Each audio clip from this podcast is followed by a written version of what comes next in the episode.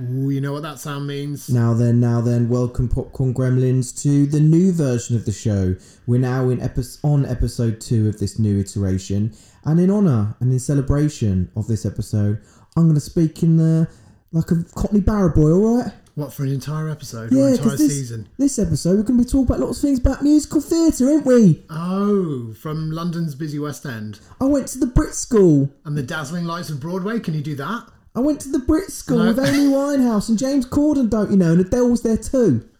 Even in Broadway, you still you still went to the Brit School. I'm a star, I am. Yes, we've got a theatrical angle to Which- this week's episode, which is quite unusual for us, isn't it? And it wasn't intentional.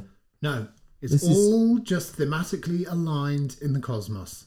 It's planet planet organic. It just happened naturally. Planet Theatreland. So why don't you take us through what exactly you mean? So, starting off with some news, some Oh, new yeah. news. Uh, everybody, hold your face masks. Uh, after 35 years and 13,981 shows, The Phantom of the this? Opera Oh, I thought it was Friends. is shutting down. It's it's done. It's done. Wait. Mr. Lloyd Webber said that after COVID, they were just not able to, you know, generate enough revenue via tickets to justify the show. The show costs about roughly a million dollars a week to run, so it just wasn't viable anymore. Yeah, which is an insane amount of money. millions. Yeah, It probably makes like three million though.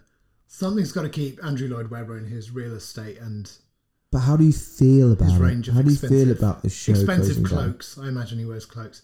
Um, well, I was hoping, well, I was thinking there was going to be some kind of joke because although it's been a while, isn't the Phantom of the Opera about the demise of a theatre or production or things going wrong? It's about the demise of a very ugly man.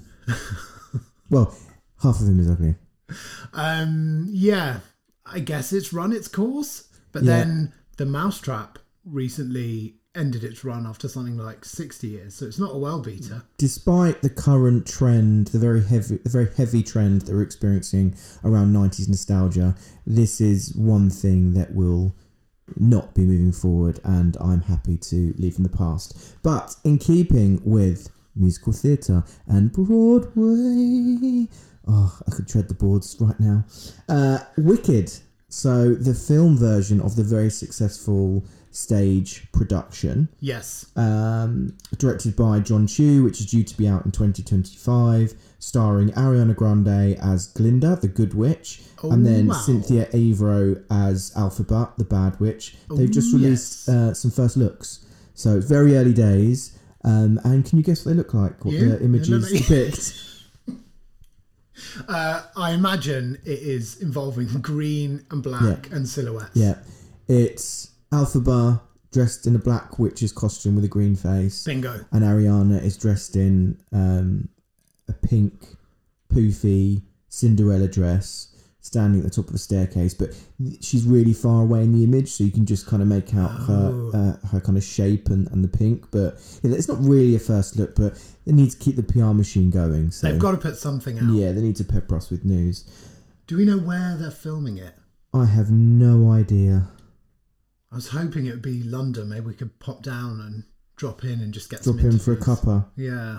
So, talking of cuppers, Renfield, the Nicolas Cage, Nicholas Hoult reimagination of the classic Bram Stoker's Dracula tale. Oh yes, that Renfield. Yes, which I is thought it was a classic car. which I think the trailer looked great. I was looking forward to it. I'm looking forward to it. I haven't seen it yet. It's just opened in the US Yeah. to an opening weekend of 7.7 million, which many people consider a flop. The film is getting panned purely because of the number of tickets it was Come able on. and not able to sell. I think this you could do classic, two months of the Phantom of the Opera for that. This is a classic case of um, people raising their expectations and not thinking about the craft. Blade Runner, arguably Yes. one of my favourite movies of all time. When it was made, they made it knowing it was going to be a cult classic. They obviously didn't use that term. Cult classic wasn't around in the 80s. It was on the mood board. um, yeah, they knew it wasn't going to be a hit. And I think sometimes you get so far down the creative process that you think this film isn't going to be commercially successful, but it's going to be loved. And I think Renfield is an example of that. I think Renfield is going to be a cult classic. I think as soon as it hits, hits streaming platforms, everyone's going to wa- want to watch it. I think it's going to be the continued. Uh, it's going to continue the second act for Nicolas Cage as he continues to dive into the independent world. So I noticed you're Renfield- calling him Nicholas there and not Nick. I'm here for you. I will support this movie until I see it, and if it's bad, I'll tear it down. Join us in episode eight of season three, which is probably when it's out. Moving away from the world of the stage, uh, For now, Gremlins. have for you heard now. of this TV series? It's coming out of Germany and Austria at the moment. It's called The Swarm. No. It's a post-apocalyptic eight-hour series Oh, another that one. was just screened at the. No, this I don't want to give it away. Well, I've not seen it, but I don't want to give it away. But it's something to do with the sea. I think in movies Okay, we've seen the end of the world comes via, via nuclear bombs, um, Virus. uh, vi- a virus, uh, some co- kind of blight that eats all of the plants, like in um, uh, what's the film with Matthew McConaughey, Interstellar. Uh, Yeah. But this not, this not enough avocados. this series revolves around the sea. Anyway, it's just um, been uh, won at the Berlin Film Festival, and now it's been picked up by Sky and other streaming platforms. It's been given an international rollout. Um, it's produced by Frank Schätzing, and um, can we not laugh at international names, please? It's very immature. Um, we'll be sued. Um, and it's been given an international release, so we'll let you know when it's available in the UK. But this is a highly rated, highly recommended series that I can't wait to get my uh, Nicolas Cage vampire teeth stuck into. Yeah, you're going to be staying close to this one. Yeah. By the way, speaking of under And that was the news, by the way. And um, thank you very much for the news. Um, good news outro as well. Speaking of underrepresented shows and things that uh, will become cult classic, when we arrived to set up for the recording today, I noticed you watching some clips from a little show called 90 Day Fiance. Yeah. My concern is, 90 Day Fiance the other way. ooh, spin off. Not enough people know about 90 Day Fiance. Have you ever encountered this? I don't want them to know. This was our thing. This was something that us, and you and I, and a select group of people knew about. Very select. Not many people can speak as Generation One, Generation Two. The cat's out of the bag now. The No. cat's out of the bag. Um, if you're new to it, Colty, good reference. I'm I'm borderline offended when people ask me if I've seen 90 Day Fiance. I'm like, I started it. I'm in it. Don't don't come to me and I was tell the me about a original. show that I endorsed in the very early days. I was the original fiance. Yeah, Um, the premise is this is a reality TV show coming out of the US that they did make a UK version. The premise is in the US you can get a visa, K1 um, visa. a K1 visa, which enables you to marry someone from overseas within a 90 day period of them entering the country. So this show follows lots of Americans who've met people on holiday, on the internet, on both those things. Some of them have never met. Yeah. Yeah, some they've never met in real life. And their journey as they try to make it work in the US. 90 Day the other way is, unsurprisingly, when it happens the other way around and the people from the US go over to. I don't know how I feel about you telling everyone about this, but let's let's go. Let's go with it. I think it's been it's been out there so long. It's only a matter of time before people latch onto it. I'd rather they heard from us Rats than out the suitcase. else. The rat is out the suitcase.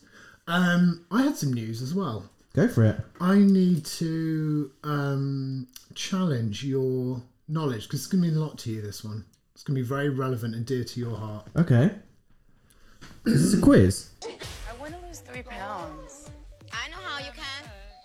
It's a quote from Mean Girls. If you knew Mean Girls, you would know. I do know Mean Girls. Okay, who says I want to lose three pounds? Um, Which character? Not not Lindsay, Yeah. the other one with the blonde hair. What's her name? You know something? I just want to know. Right? Broken promises. When you had So, who were the two people talking in that clip, Mariah Carey and Nicki Minaj. and what were they discussing?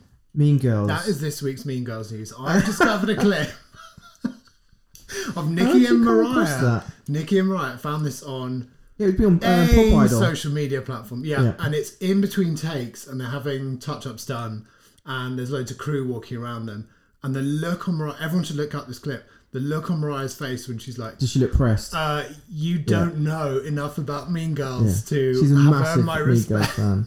and all the crew around her are like rolling their eyes and looking really scared. it is gold. Thirty seconds of gold. Anyway, that is with this week's Mean Girls news. Dun, dun, dun, dun, dun, dun, dun, dun. I would like to promise some Mean Girls news every single episode of this podcast, but I don't know if I can live up to that. What's next, Liberace? Reviews, new stuff. Let's talk about beef. Beef. The beef between you and me, the beef between Let's sort it out right now. Let's have it out. Uh, right, let me tell you now. I'm your mother. the beef between the two central characters in this show, this Netflix show, which everyone's talking about, everyone is saying is really good. So of course we were duty bound to binge it over the weekend, Yeah. so that all our gremlins could be kept up to speed. Um, the premise is one guy is having a shitty day, and one woman is having a really bad time. Uh, she is really rich though and is about to sell her business for $10 million.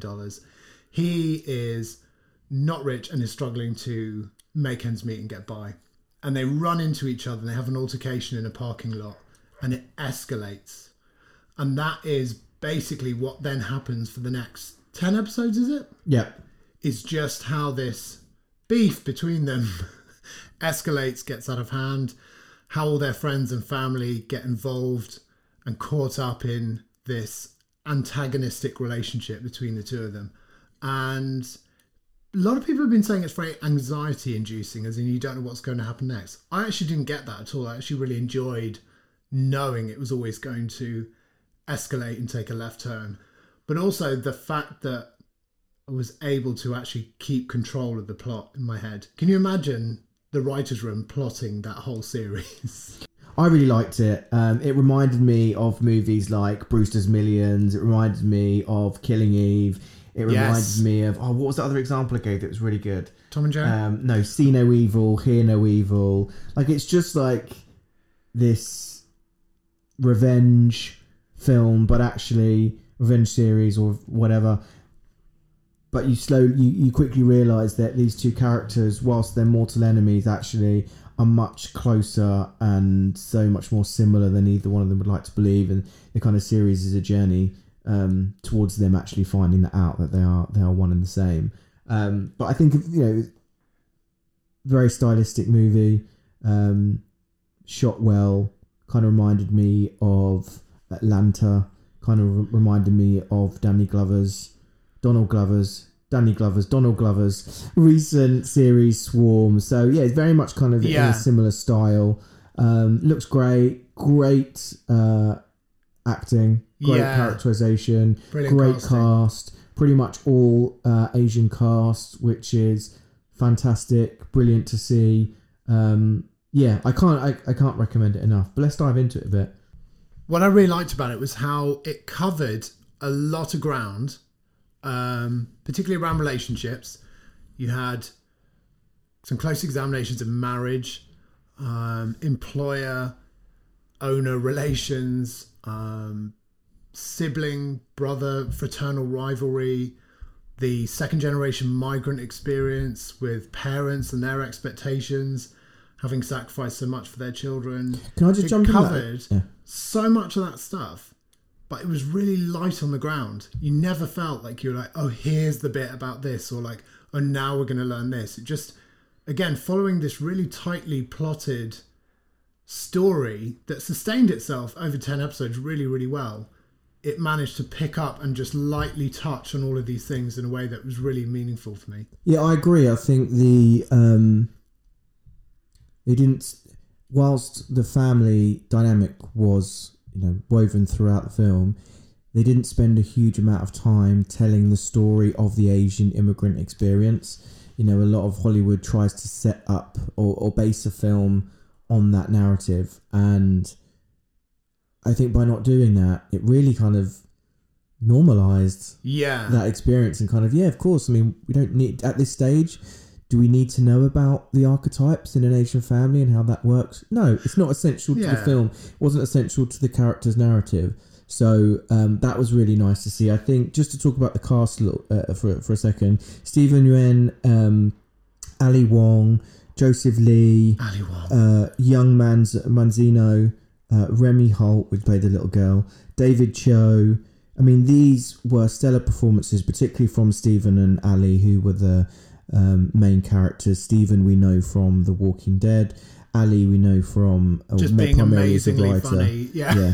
um, and then we have Joseph Lee, who played um, Amy, the character's name, uh, husband, who's an artist. So yeah, great, great performances. I just think this is such a move forward. Well done, Netflix and A24 for coming together to produce this. I hope Yeah. they don't make a second series because the story can't go anywhere, but I kind of think they I'm will. afraid. Has apparently, the, the create the show's creator has said in at least one interview that he apparently has three seasons mapped out in his head.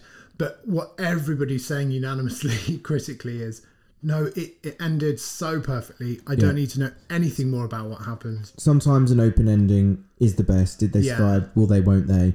Uh, I wouldn't be surprised if the second series comes out in two years and it's on HBO or something because I reckon that Netflix probably didn't bank on this being as big a hit as it Do you has think? been. Yeah, and they probably didn't do a three season deal or three season buyout. Yeah. Just uh, I'm just saying it here first. That's my Fine. prediction. That is my prediction. This series will come out on another They're platform. like, we'll Okay.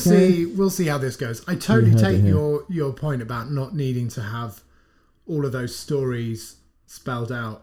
A part of me thinks you can't have that state without the progress made by things like those episodes of Master of None and Nora from Queens, where they deliberately go way back. Oh, and also, um, what was that show we were watching? Pen Fifteen those bit interestingly always comedy shows where there are at least one or two episodes that step you further back into the parents' experience of like arriving in the states, Yeah, sets the scene. having to But that's there. very identity politics, racial identity politics, immigrant identity politics are very.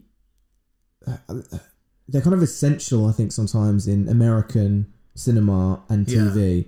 I don't think it's it, it, it's so relevant globally, um, and I think that's just part of their culture. And I guess in many ways it's a celebration, but and it's needed in some instances. But with this, I like the fact they didn't have they didn't have to center it all around that. It was all centered around the characters. It was centered around the fact that these second, third generation Korean, Japanese, Chinese characters are just as American as anyone else.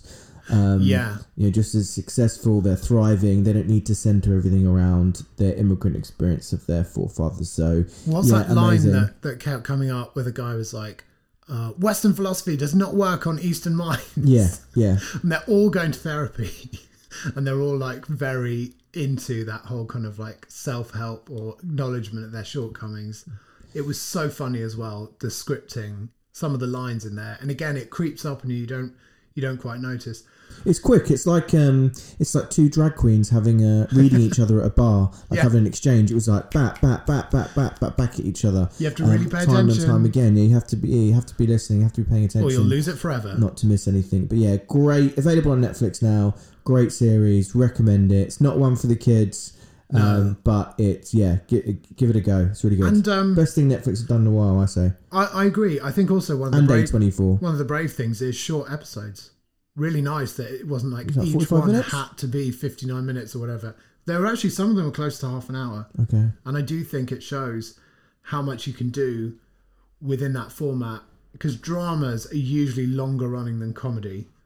And it was quite interesting to start thinking of it as maybe a comedy that's dressed up as a drama or vice versa. I think it's something like Succession.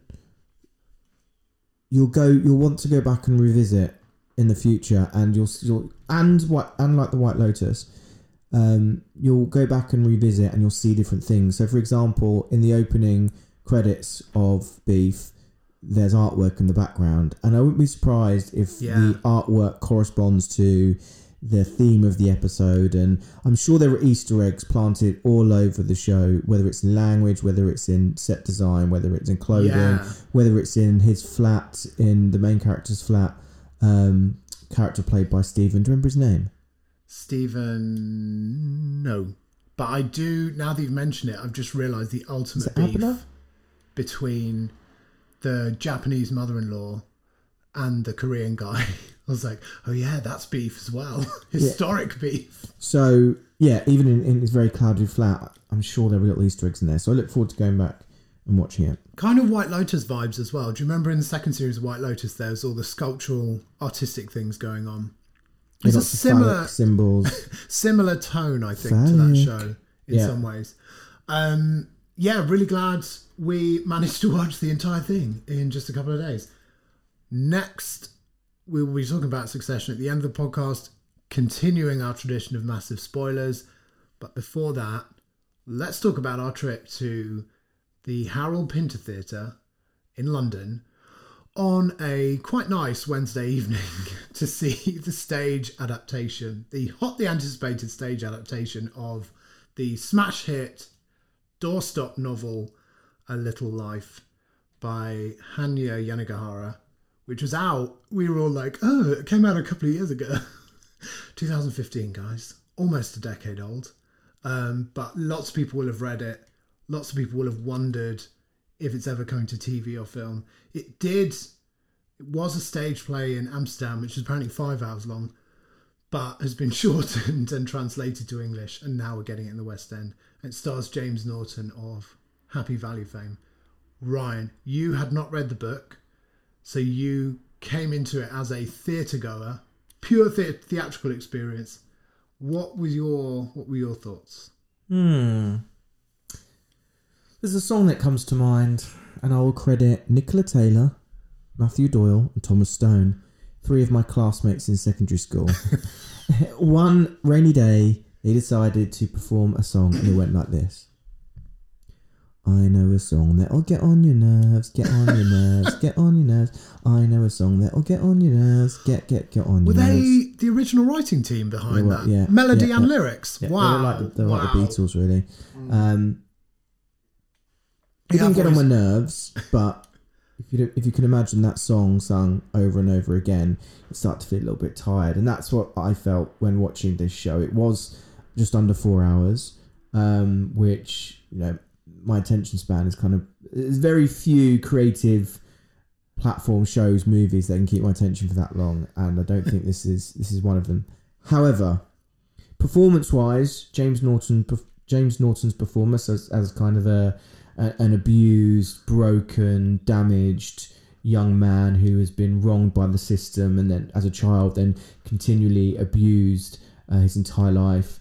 Um, I think his performance was stellar. Slightly more on the angry side. I don't know whether he, there was a huge kind of spectrum there, but you know, kind of the raw emotion he was fantastic at. Um, the set I think was brilliant. You know, they- Oh, did you like it? yeah, I like the set, and um, there was always something happening on the edges of the stage. You know, you'd be Hmm. looking at the main character in the center. They were actually cooking food and preparing food. Um, in the background, some of the peripheral characters, Yeah. what you know, around the sink and a cooker, and then there'd be one of the other characters was sitting at a desk and actually really drawing and painting. So that was quite interesting. Um, as a reader of um, edgy fiction, I have experienced Clemens, if some you of could have seen his cheeky little face. I have experienced um, parts of this story previously, and I think when we left the show, I asked you when this film, when this book was written. I think you said four years ago, No, it's almost it was seven years ago. seven years ago. Yeah. So books like J.T. Leroy's Sarah, which I think was out about fifteen, maybe almost twenty years ago now. The book that duped Hollywood. Um, there are lots of similarities here. I would be surprised if when pressed um, for his inspirations if the author didn't mention Sarah. There are literally some like for like uh, references in there. Um, and I also found it a little bit. Um, re- there were other parts of it which I'd heard before. She did when she was interviewed about how she wrote it. She did say it was like Oh, it's a she. She's a she. Sorry.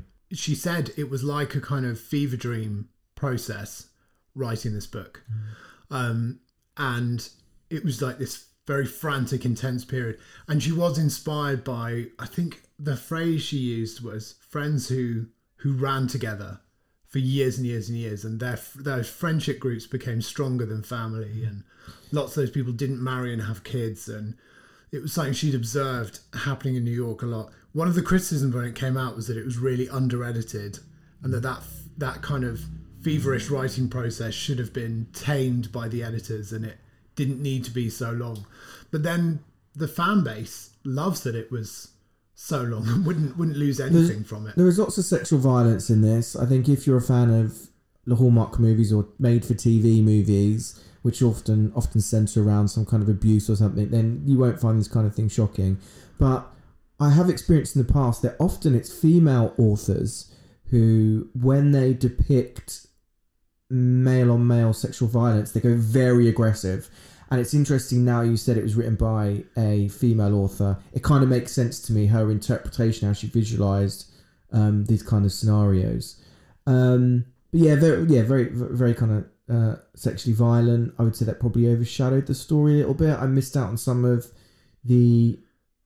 I missed out on uh, more character expansion and more Yeah, nuance yeah. and finding out more about him. They kind of they cut that back in order to create time to depict rape scenes, um, which they did on multiple occasions. I think sometimes you can overdo that and then you end up losing the audience a bit. So for me, yeah, it, it went a little bit too far down that route. But the thing that I liked the most about it was the relationship between the four primary characters, the, the lead cast, the four lads who um, met in New York and formed a really strong friendship and bond.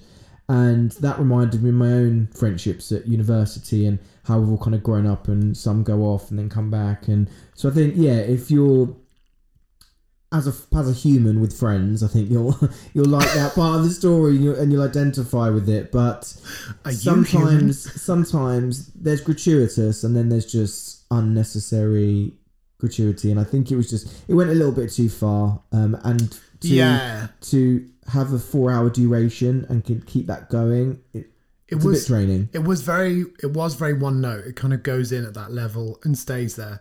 I agree. The the big thing that got lost was all of the other characters because some of them actually ended up being quite peripheral and you you learn so much more about them in the book obviously. Um, the cookie on stage is apparently because James Norton's diabetic and because he's actually physically on stage for an entire even in the interval he didn't really leave the stage for very long So that is the reason the then. action going. Apparently, yeah, he ne- he needs to. And do you remember? There's one scene where someone's feeding him medicine and handing him glasses of water to signify the medicine Yeah. over ten days, and it's ten glasses of water. I was like, yeah, I bet he needs a drink after like shouting and crying for 90 minutes uninterrupted under some hot lights. Some of the seats were on the stage as well. I think that would have been a really interesting experience to So I was right. close to them. The his one of the characters um, was is Omari Douglas from It's a Sin.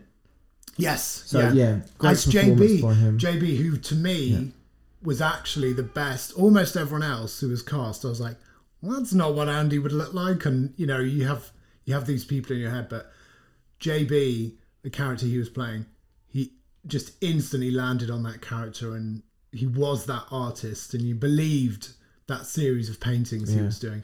Nice to see all the artwork on stage as well. Although what I do find interesting is that um, what I think is really funny is like in many t- uh, movies and, and shows when they, uh, they depict four friends, they're all each their own kind of set character type, aren't they? Yeah. You've got you know the outlandish creative one. You've got the sensible architect. You've got the um, waspy guy who you know decides to go against his family tradition and not be a senator. And then you've got the damaged one. It was very. It was. Do you know what I mean? It's very it kind of followed Yeah. that, that that model. Um, like but- all like oh well. all successful Yeah, exactly. entertainment formats. I mean, on this podcast, I'm the fun one, for example. and I'm just bad cop. Okay, but really quite cool to be out and about and watching something that everyone is talking about so avidly, and to have got in there quite early as well. Everybody, that. everywhere, all at once.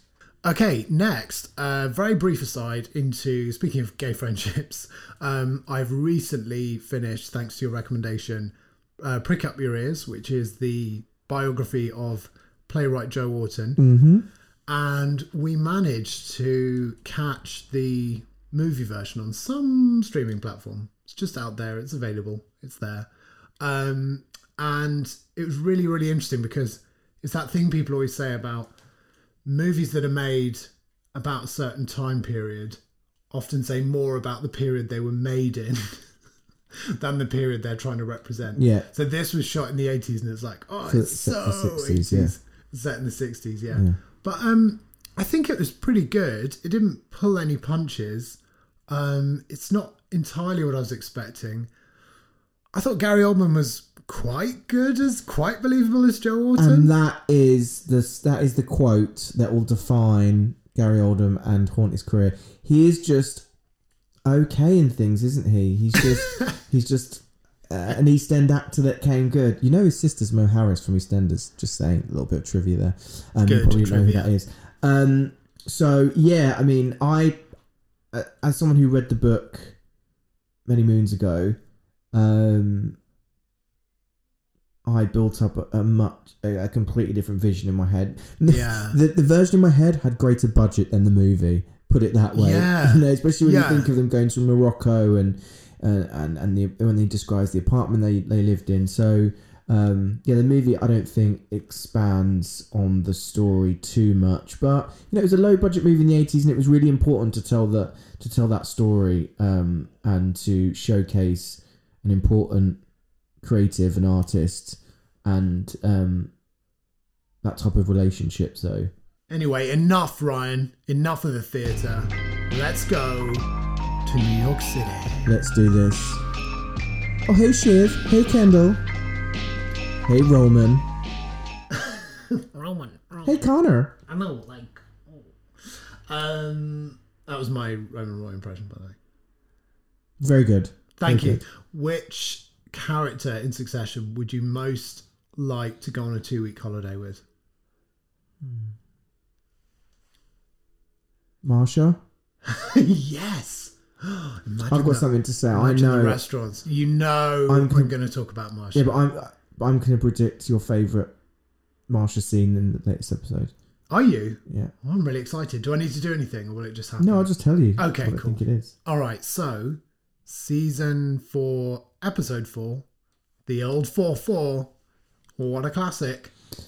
Yeah, I think this was uh, again um, a great episode. Didn't blow my socks off, but it was a great episode. It was very evolved. It's like almost like a bit like a play. Um, I know I said this before, but the whole entire episode took place in one apartment, which I thought was uh, quite interesting. We got to see all of the, the the main characters that have been in the show since day one. Essentially, pick over the bones of Logan Yeah. Roy. We got to see all of the, um, I guess, support team like Gerri and Frank, who were allegedly um, Logan Roy's right hand men and women, just become complete vultures. Je- Gerri is always so ready for it, isn't Yeah. it? She's just got that. She's always got her game face on. It doesn't matter what happens. She just has a response. Like, Well, I think there's an underlying message there. Despite their age, they still want it and they're still hungry and they've been waiting for Logan to die forever. Then you've got Tom, uh, and I think it was really great in this episode that we got to see that all of his conniving and planning is resulting in nothing. His own his, his meal ticket now is spoiler. Shiv's pregnant. We think it's with his baby. Um, that he's the father. knows? So that's really his, his his meal ticket. But other than that, it looks like Greg's picked him and is in pole position. Um, so yeah, I mean, great episode. Very very evolved. Didn't blow my socks off, but um, I think your favourite the fa- your, your the part of the episode you love the most Yeah. is when Marcia was telling the other girl she can't go upstairs. Yeah. Like yeah, I Yeah. knew it. Yeah. She's like, what was Logan's like Well, bit on the side called? oh, oh, Kerry? Yeah, Kerry. Yeah. Kerry, yeah. Yeah, yeah, yeah, yeah. Um, So set it up. So I set it up. So Marcia has returned and she's playing Grand Dame Lady of the House, um, greeting everyone who's come in, all of the people to grieve, um, want to come and grieve Logan and show their commiserations and blah blah blah blah. Uh, and Kerry. So this is Logan's former assistant, stroke partner, enters the apartment through the lift and gated area, crying, saying, yeah, yeah. crying her eyes out, saying, "I just want to, I just want to go and grab some stuff. Can I please go upstairs? Can I please go upstairs?" And I say, "Oh my god, I'm so sorry. Can you give me a hug?" No, you cannot go upstairs. really, I can't go upstairs. I just want to get some stuff. No, you cannot. Uh, Colin, Sandra, she cannot go upstairs. Get her things. Yeah, Oh, and please, it, her things are in a tote bag. Yeah, please take her, take her out the back way. And she drops her bag. So Kerry drops her bag. Roman runs out to help her pick up. He's like, "What's going on? What's going on?" And um, you can hear Kerry say to Roman, "Did you pick this up?" Uh, please check for me. Your dad made amendments to the will. Please, please check, check, check. He made amendments. He promised me he made Oh, amendments. No, I didn't You know what she was saying. Yeah. I thought we were going to find out later on because No, it was so indistinct. Did you put subtitles on? No, no, I can hear it. Mm. And You're just used to hearing it. You've heard that before. and also you'll notice that there was loads of medications that fell out yes. of her bag. Yeah, yeah, I so did. there may be more to come. I think she might have accidentally killed him, um, and that's another reason why she's crying. But anyway, and I think Marcia will go after her. But that was a great scene, and Marcia is back in pole position. She already sold. She's within twenty minutes of the episode. She sold the apartment to Connor for sixty three million. The, sp- the spit shake Yeah. from Marcia did not see that coming. But So you, it's really interesting how she's like, and now the process of distancing myself from his entire family Yeah. begins. And selling the flat to the eldest son is a smart move. it's funny when she's like, "I spoke to Logan every night and every morning." yeah. Yeah, yeah, now right, she says, Yeah, yeah, yeah, yeah. um, uh, what's her name again? Uh, Shiv falling down the stairs or falling down the stair, a fall, stair, fall from grace, fallen woman. Yeah. So much imagery. which was well, you know, by this point we knew she was pregnant, so that kind of made you jump a little bit, thinking, "Is she okay?" Um, because she's real. This is a real character, a real baby. Yeah. Um, but yeah, I felt uh, I felt sad for that. Well, she's just in the same way that the um, creator of the series says the clue is in the title. You know what will happen in the series is depicted in the title. Succession. There will be a successor. The whole series been leading up to it. So, with that said, there's almost kind of like this cycle, this circular kind of story. And I think it's the same with Shiv. She knew and felt in the beginning that she was going to be iced out and put on the insert sports analogy about a bench. Uh, she was going to be sidelined by her brothers, and it eventually that's exactly what happens. She is sidelined by them, and they she was right to distrust them the entire time because they are going to do her over. There will be no equal. But why did she? and- Why did she cave? Why did she go for that deal? Is it because she knows she's about to go on mat leave? No, it's because I, I, she wouldn't get it. Yeah. they said so. They made a joke of her. She said, "I, I, um, she said I led the change strategy or something." He said, "Oh, that's a daddy job," you know. So they're already blissing her and saying you don't have the experience. And I think also the fact that she's going to be um, a mother is playing on her mind too, and I think also she's it's got other like opportunities. because not none of them were really fighting tooth and nail for it, and they they relented quite quickly to this non-legally binding excuse me piece of paper. I think it's it's quite interesting that now he's gone, this thing that they all thought they always wanted doesn't mean the same thing because he's gone. So it's going to happen by default. What everyone wanted was for him to knight the next person and say, "You will be my successor. I trust you to run the company." Well, they did in Kendall's eyes. They did by writing on the bit of paper.